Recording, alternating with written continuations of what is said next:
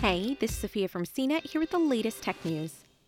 As Democrats and Republicans prepare to hold their national conventions starting next week, on Thursday, YouTube announced updates to its policies on deceptive videos and other content designed to interfere with the election.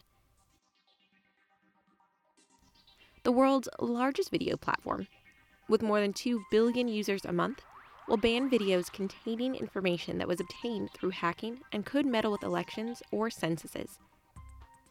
The update follows the announcement of a similar rule that Google, which owns YouTube, unveiled earlier this month, banning ads that contain hacked information. Google will start enforcing that policy September 1st. YouTube said it will take down videos that encourage people to interfere with voting and other democratic processes. For example, Videos telling people to create long lines at polling places in order to stifle the vote won't be allowed. The new policies come just ahead of the Democratic National Convention, which starts Monday, and is followed by the Republicans' event later this month.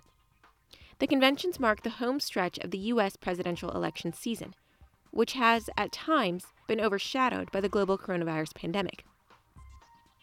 But as the general election kicks into high gear, Former Vice President Joe Biden earlier this week named California Senator Kamala Harris as his running mate.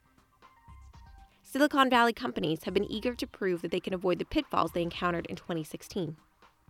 That election was marred by interference from Russia, which exploited platforms from Google, Facebook, and Twitter to try and influence the outcomes of the contest. Earlier this week, several big tech companies, including Google, Facebook, Twitter, Reddit, and Microsoft, announced a coalition that works with U.S. government agencies to protect election integrity. YouTube said it will live stream both conventions, which have been scaled back to mostly virtual events, an effort to curb the spread of the coronavirus.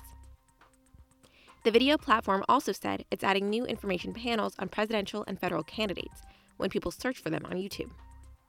The panels will include the person's name, party, and if they have one, a link to the candidate's official video channel. YouTube has also tried to secure its platform from foreign actors. Last week, the company said it banned almost 2,600 channels linked to China as part of investigations into coordinated influence operations on the site. YouTube also took down dozens of channels linked to Russia and Iran that apparently had ties to influence campaigns.